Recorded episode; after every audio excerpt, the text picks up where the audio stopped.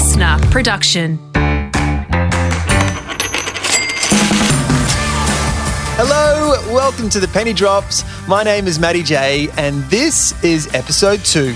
Maybe you're saving to buy a house. Maybe you're interested in budgeting, or maybe you just want to go on a European holiday, but you only have $28 in your account. Whatever the reason, we're all in this together. So get ready for the penny to drop. Oh, and one more thing before we start. The information in this podcast is for educational purposes only. If you're seeking advice for your own personal situation and needs, then I strongly recommend meeting with a professional to get something personally tailored, just like I did. I'm working out that every journey starts somewhere.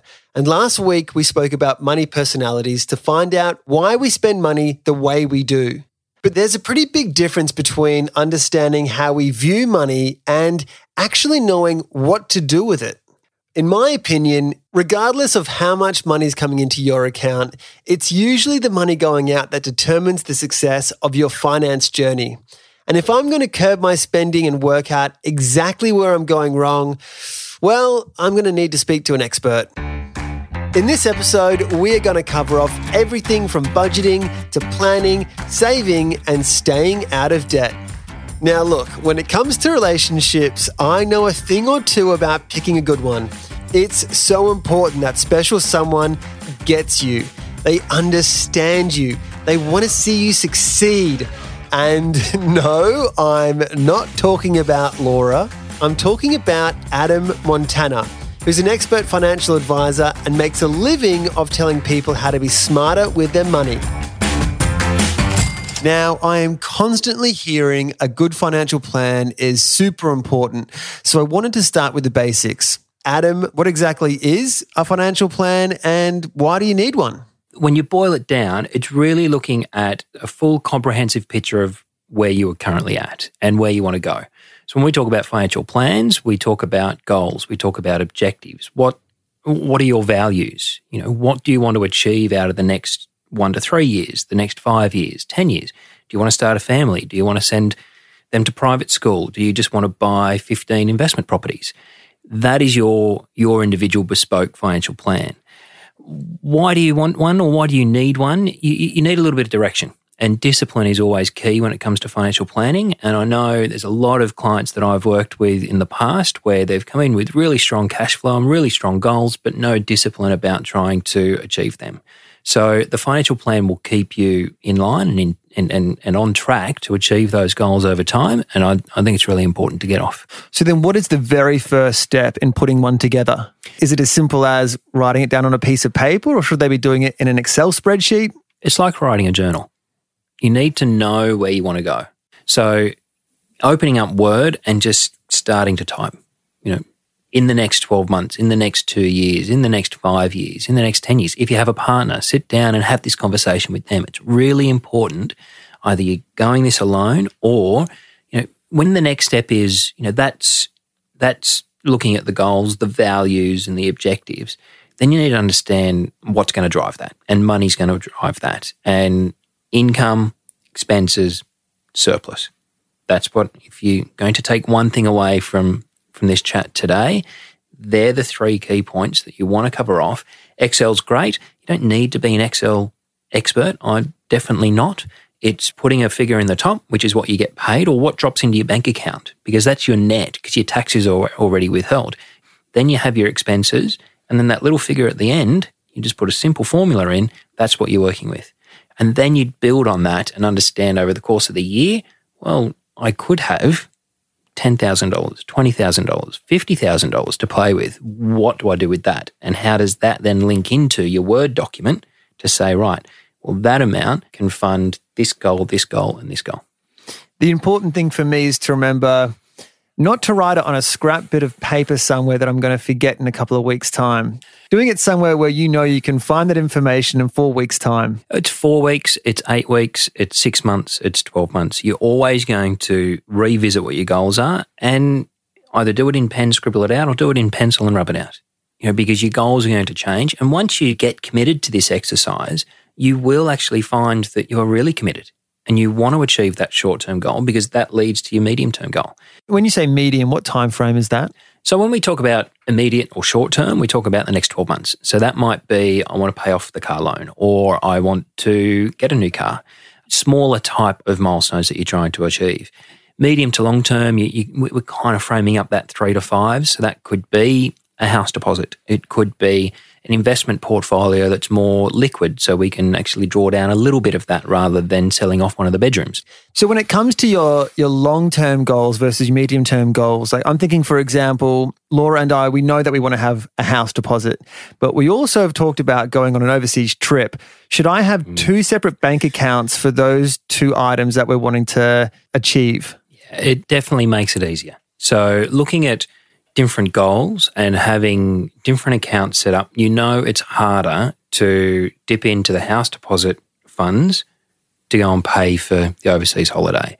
So what what we tend to set up is having different accounts and looking at those accounts that you can get through online providers or, or, or your bank that you bank with make it a little bit harder to get access to the funds. So you're going to have your transaction account, which you keep your credit card funds in, or if you need to go to the ATM. But when you get paid, transfer money to an online saver that requires you to transfer it back to actually spend it, because that gives you a little bit of a breaking point to and a buffer before you can actually get it out of the ATM to and spend it on whatever. So setting up those different accounts, you know, you, you may end up with a with a handful of them. And again, keeping it all together on your app, you can see them, you can see the progress that you're making with saving into these different accounts. But setting up that bucketing approach to say, well, here's this bucket for the for the house deposit, here's the overseas holiday, here is my blue shirt bucket. That's what you want to start building so you can then kind of allocate different goals to different accounts. It's a bit like putting the chocolate in the basement of the house, isn't it, Adam? It it's harder to is. get. Yeah. You, you won't dip into it and start gorging your face. Uh, yes, but you you also know where the where, where the stairs are, and you will eventually get to it if you want to. But just having that additional kind of barrier there will introduce more discipline to what you're trying to achieve. How often do you get clients coming to you and saying? Do I want to buy a house? Is that the right thing? Because some people I speak to, they're like, hey, the housing market, it's ridiculous. It's too expensive. You, are not going to make a lot of money in return. You want to be putting that into investments. And then other people are like, nah, property, that is where you want to be playing. What should I do, Adam? Tell me everything. All the time is the answer to that question. And you know, I think we've just been brought up in a country where there is a love of bricks and mortar. And there's absolutely nothing wrong with that. Owning a property you should always, and I've always said that there is a place on a balance sheet or in your portfolio for property.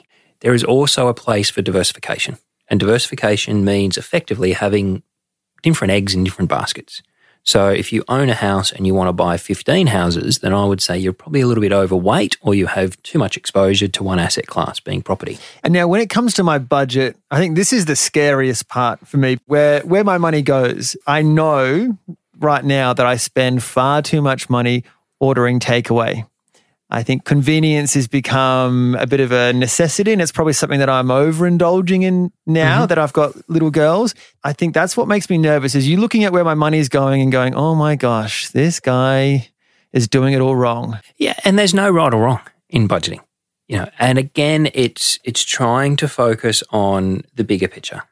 You know, if you want to drill down into every single line item of your credit card, you will go crazy. You know, it is an overall picture of trying to understand what sources of income are coming in, what is going out, and we could talk about fixed expenses. We could talk about what are fixed expenses then? So we when we talk about fixed and discretionary spending, we, we talk about those things that you need to meet each month. So, like rent, for example, rent or mortgage if you already own, or private health insurance, or you know car registration if you're paying that monthly, or you you tend to save for that during the year to pay the the big lump sum invoice at the end of the year. So they're expenses which are fixed and are ongoing. You get a handle on those, then you've got what's left, which is your discretionary spend.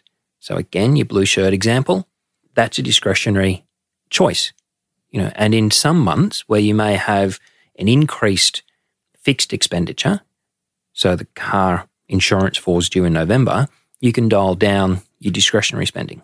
Yeah, because at the end of the day, what it comes down to is that bottom line where if it's a positive number, that's great. If it's a negative number, that means your credit card bill's going up, or your credit card balance is going up, or you, you're going backwards. And so when I've mapped out all of my expenses for the month, what's your advice to people who are looking for a bit of a push in the right direction on where they can save more money? It's that entertainment and looking at making choices. Where you try and focus on is, again, understanding what you can control. You know, and I'm not saying go and break your lease and find a, a cheaper rental apartment. Where you live is a really important tenet of what you do. You know, and you need to be happy in where you live. It's all of that kind of discretionary spend or do I buy this? Do I really need that? That that's where you're going to drive a lot of your savings. And then when it comes to debt, if Mm-hmm. there is anybody out there who is trying to chip away at that debt, what's your approach here? Do you think it's better to attack the smaller amounts of debt first, or do you go for the big daddy? Yeah, it, it's it's a really good question. Yeah, there's two different schools of thought there. Where you know, if you can extinguish or, or pay off a full debt, which may well be you know a store credit card or a credit card or or an Apple GE loan or, or whatever it is, then that gives you confidence to go and attack the bigger one. Generally, the bigger one might have a higher interest rate, so that from a financial perspective should be the one that you're attacking first.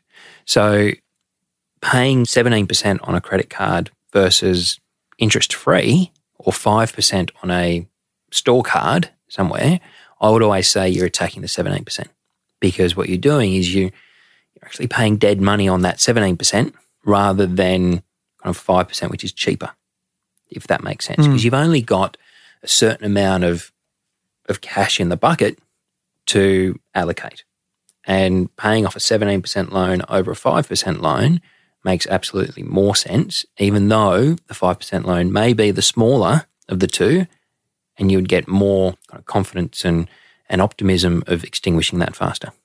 The, the other way of looking at it is, is potentially consolidating it. So talk to your bank around potentially consolidating the debts together, consolidate it into the lower interest rate, and then increase your or accelerate your, your monthly payments. But again, that's factored onto your budget.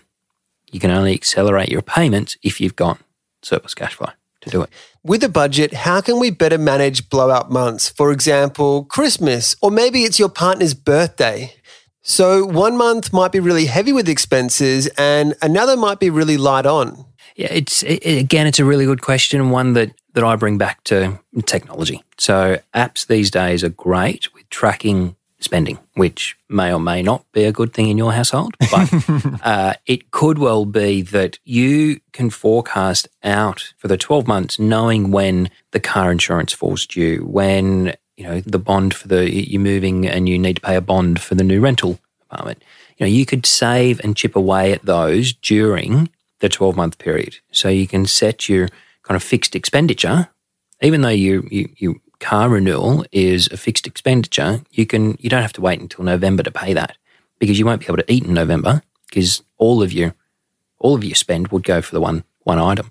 So having apps tracking your your budgeting and knowing when those are falling due, then having a you know somewhat of a bucketing approach to have an account set aside for expenses.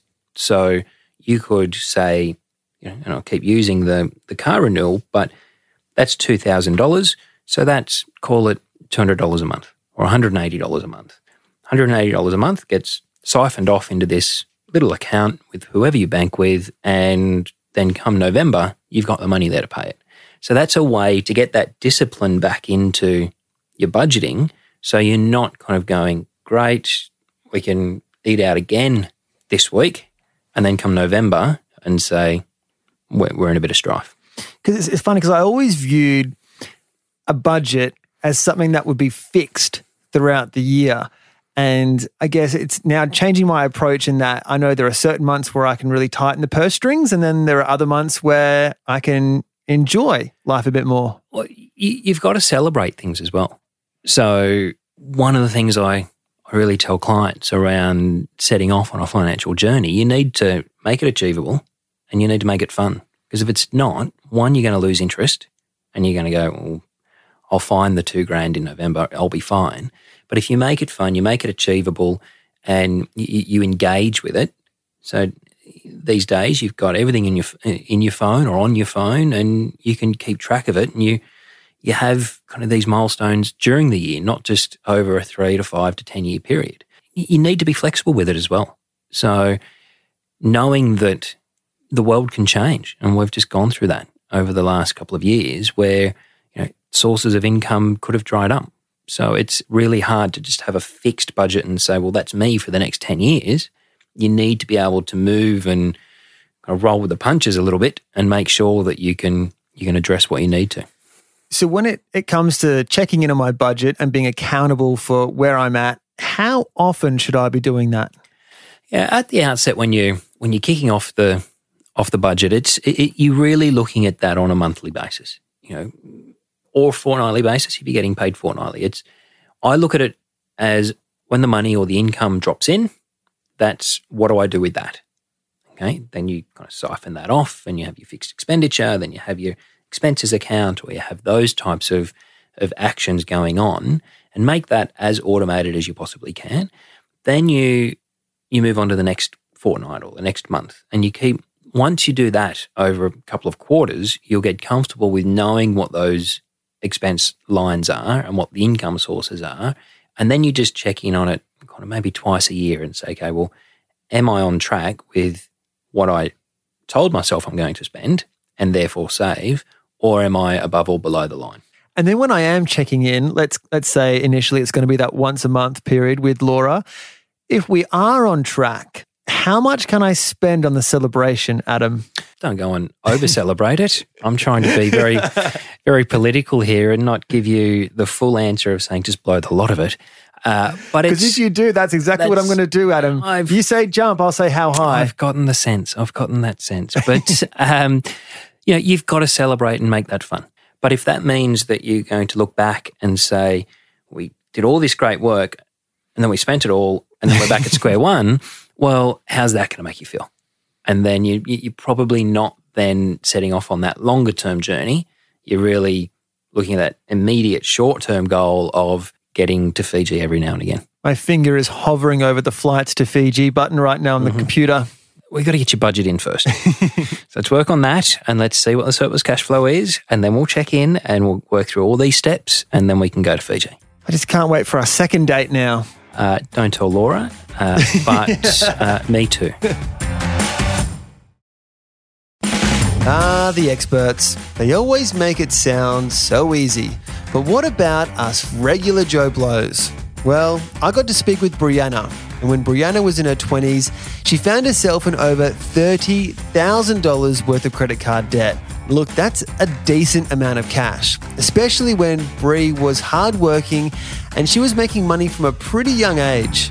I was one of those kids that got a job as soon as I was 14 and nine months. So I was out there and I needed I wanted to earn money for a whole host of different reasons. I wanted to go out and have independence.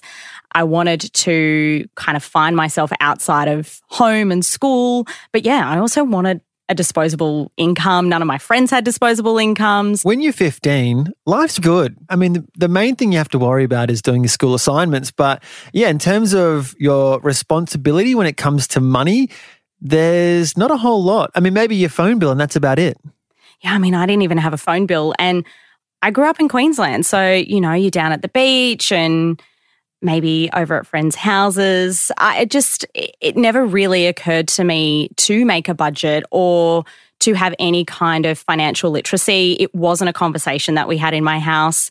It wasn't something that was talked about. We never, budget just was never mentioned in our house. So it was something that I had to learn on my own and probably had to learn the hard way, if I'm honest. Well, how did that approach to money then transcend into adulthood when you're, let's say, you know, you're 18 and you're living mm. at a home? How was it at that point of your life? It was really hard. I, I mean, I, I left Queensland, moved to Sydney.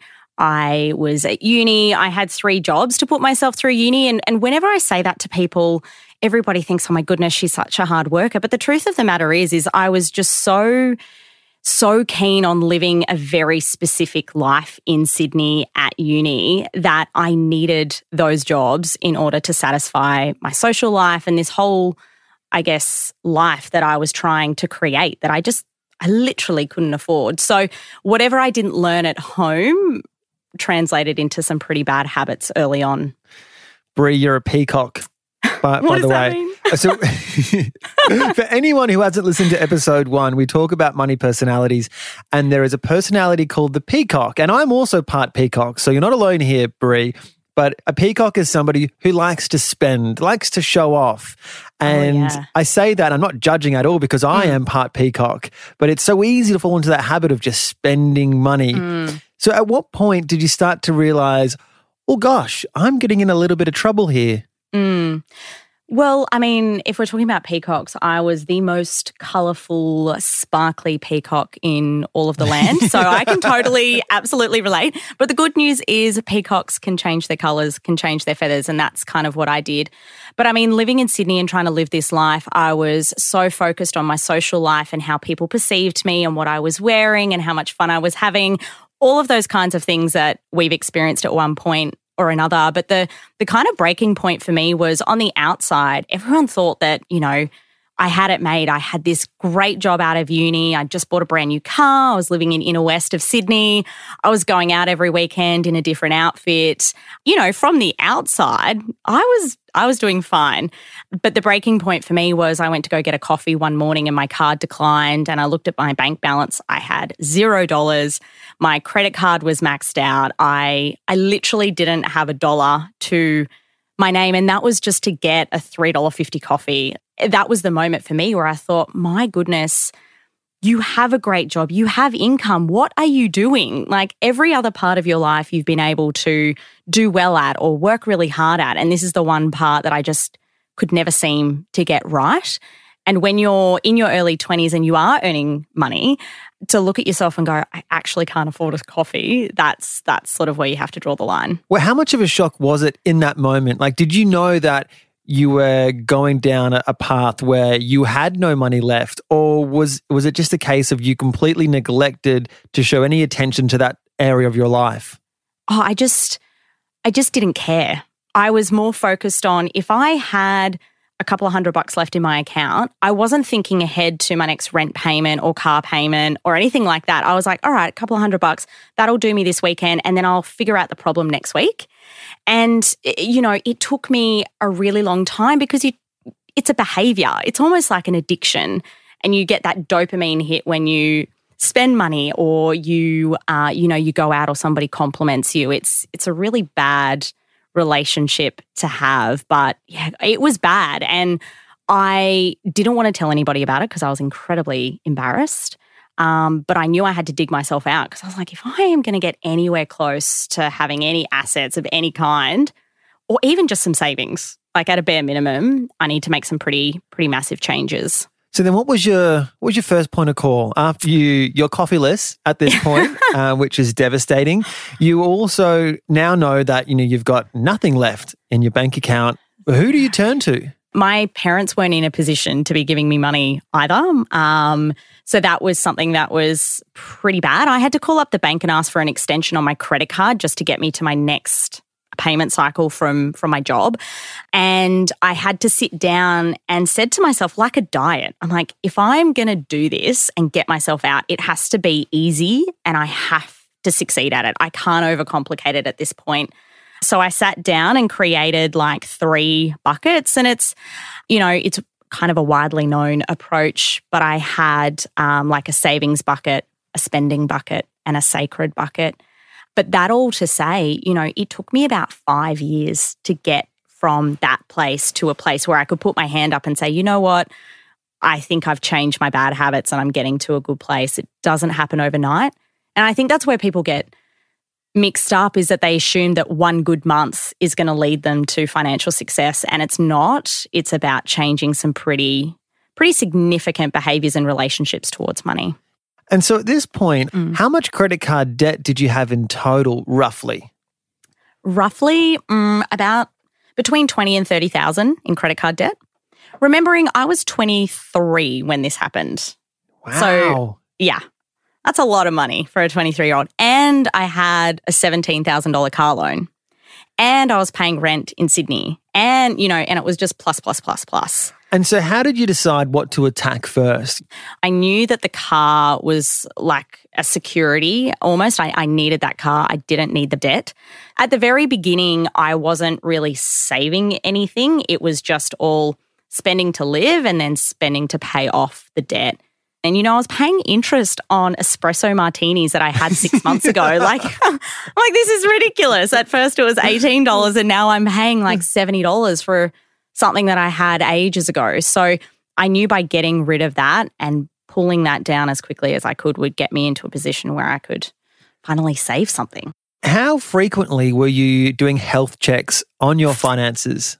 Well, I got paid monthly. So every time I got paid and I'd pay off more of my credit card and then I'd call the bank to reduce the uh, the limit, that was like a celebration for me. So I was I became a little bit obsessive about it, which at the time was a good thing, but like anything, you know, you need a bit of balance. So I'm not obsessive anymore. I'm a bit more relaxed. But yeah, I'd be checking in every month when I got paid. And now that you're out of debt, I'm assuming. Mm. Yes. Are yes. you still checking in that frequently and looking at your finances? Yeah, I mean, like any kind of habit, I have my lapses. So as of today, I don't have a car loan. Um, I've paid off my HECS debt or FEE-HELP debt. Um, I don't have any bad debt. The only debt that I have is my mortgage, which is an investment. So I'm happy to kind of pay that off. And like I said, I'm a bit more relaxed. And when I feel myself getting into a position where I'm mindlessly spending, and that's the danger zone, that's when I have to kind of pull myself back in. How were you tracking all of your finances at this point? Was it as simple as just pen and paper? Yeah. So at the very beginning, like I said, it had to be simple. If I was going to follow it, I knew if I overcomplicated it, I'd find a reason to not you know, engage with it. So I there was no Excel spreadsheet at the beginning. It was just an A4 sheet of paper with three columns. I didn't track every single spend, but instead said, all right, this amount of money goes to this, this amount of money goes to that. And if I can just stick to that for a year, then I'll see how I go. And that made, you know, that was leaps and bounds. And then from there, once I started getting myself out of the debt and could see the light, once and then eventually in a position to perhaps invest, that's probably where I started tracking things a little bit more. Um, but at the very beginning, you've got to keep it simple. So, can I ask, going back to, to when you first started thinking to yourself, all right, enough's enough. I'm going to tackle this debt. I'm going to start writing down where I'm spending my money. Were there any expenses that were a really big surprise to you where you thought, oh my gosh, I can't believe I'm spending this much money on this item? Yeah. I mean, there were three big ones. The first one was any kind of subscription. So I had heaps of um, subscriptions to websites, to gyms. There was like three or four gyms in there. Excuse me. Um, I, honestly, I mean, it shocked me when when I was doing like an audit of my account. I was like, "What even is that?" I don't even know what that is. It's hard work getting out of a gym membership. How did you oh, go getting out of And this like was like three? 10 years ago. So, you know, I mean, they lock you in. So that took a lot of effort. I had a lot of auto payments set up with bills and things like that that I didn't really necessarily have control over. And money was just coming out of my account. So I cancelled subscriptions. And this is the part, right? Is that it takes time and if it's not convenient for people, then they just go, oh, bugger, it doesn't matter. You know, I'll figure that out later. So there was a lot of time spent unraveling poor decisions when it comes to the gym memberships and the subscriptions. Any bills I reverted to, uh, you know, part payments or payment plans so that I had a bit more control over the cash flow. Um, the second one was food.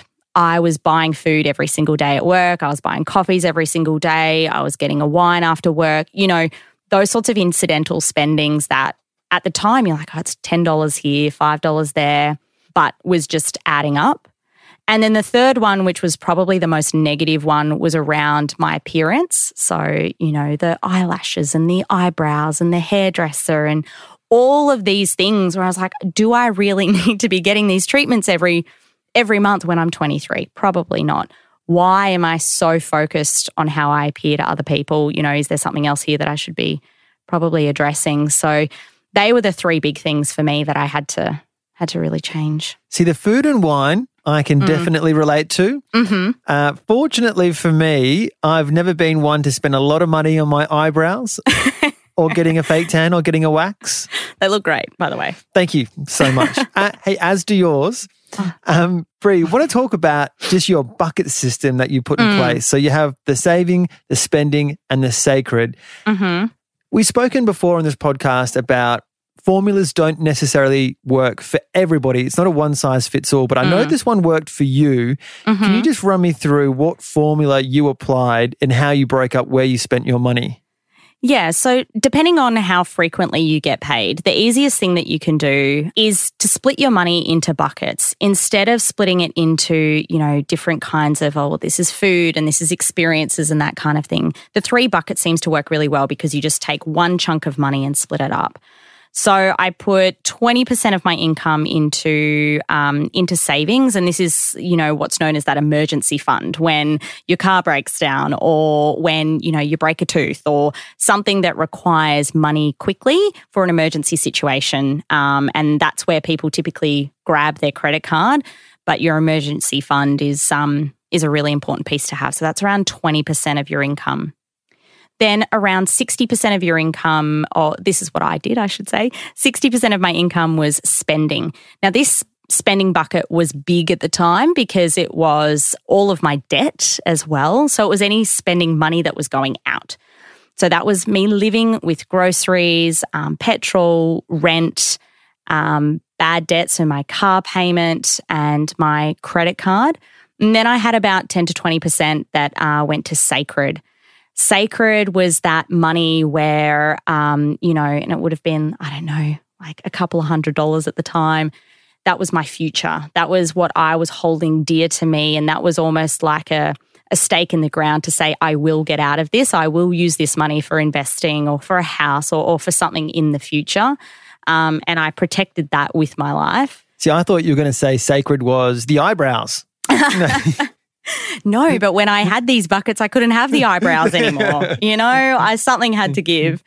But the point is, is that those percentages will change as your lifestyle changes. So, as an example, now you know I am probably putting more into my sacred for investing because it's giving me the biggest return.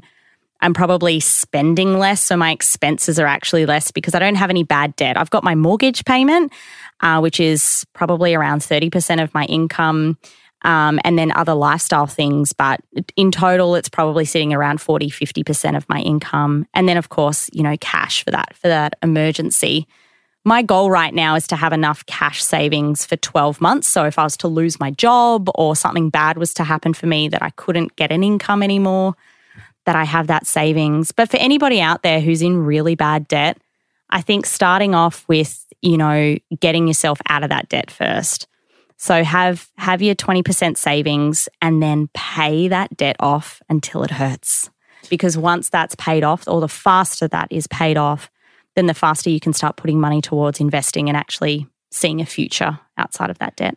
Brie, it's such a great story. And honestly, it's so lovely to hear how well you've done. I mean, who would have thought that little 23 year old who couldn't even afford a coffee would end up getting out of debt? And now you're on a podcast telling your story. I know. I, I've made it. I've really made it. It's been a pleasure. Brie, thank you so Thank much. you. It's been lovely to talk to you. And anybody out there, just know your peacock feathers can change. If I can do it, you can too. And and me as well. Although you as well. Absolutely. I uh, I do need to get my, my peacock feathers seen to. They they are looking a little bit tardy at the moment. Bit dull. Brie, thanks so much. No worries. Thank you for having me. Hearing from someone who's done it, who's overhauled their finances and gotten themselves out of debt and is now financially flourishing, it's the sort of reality check that we all need because sometimes you just need a reminder that it's achievable. But it's also becoming pretty clear that there isn't a silver bullet or quick fix. It's consistency, it's discipline and organization all of the things that I've been neglecting. But it's these small steps each day that really pay off. So, to wrap up the key nuggets that I've learned from today's episode, I need to write down all of my goals, my immediate, medium, and long term. And for those long term goals that I'm not sure about, I need to remember that savings are my enabler. If I have savings, then when something sparks my interest down the track, I'll be in a great place to take action. And I need to write a budget. Something I should have done a very long time ago because this is going to give me a clear picture of all my money coming in and my money going out. But with this budget, I shouldn't make it too stringent or try and base it off a certain formula. I need to make it realistic as it has to work for me and my unique situation. This podcast was produced on what always has been and always will be Gadigal land. Join me on the next episode because I'm going to make sure that Laura and I are completely on the same page when it comes to our finances. You see, some people say that love and money don't mix. Well, I'm here to prove them wrong. I'll be talking to some experts who'll walk us through all the do's and don'ts when it comes to finance and relationships. Well, that's it from me. If you've enjoyed this episode, or maybe you found it helpful, I would love it if you subscribed, left a review, or even shared it with a friend. Until next time, spend less and save more. And if you don't, well, we'll work on that next week. This podcast was produced on what always has been and always will be Gadigal land. Listener.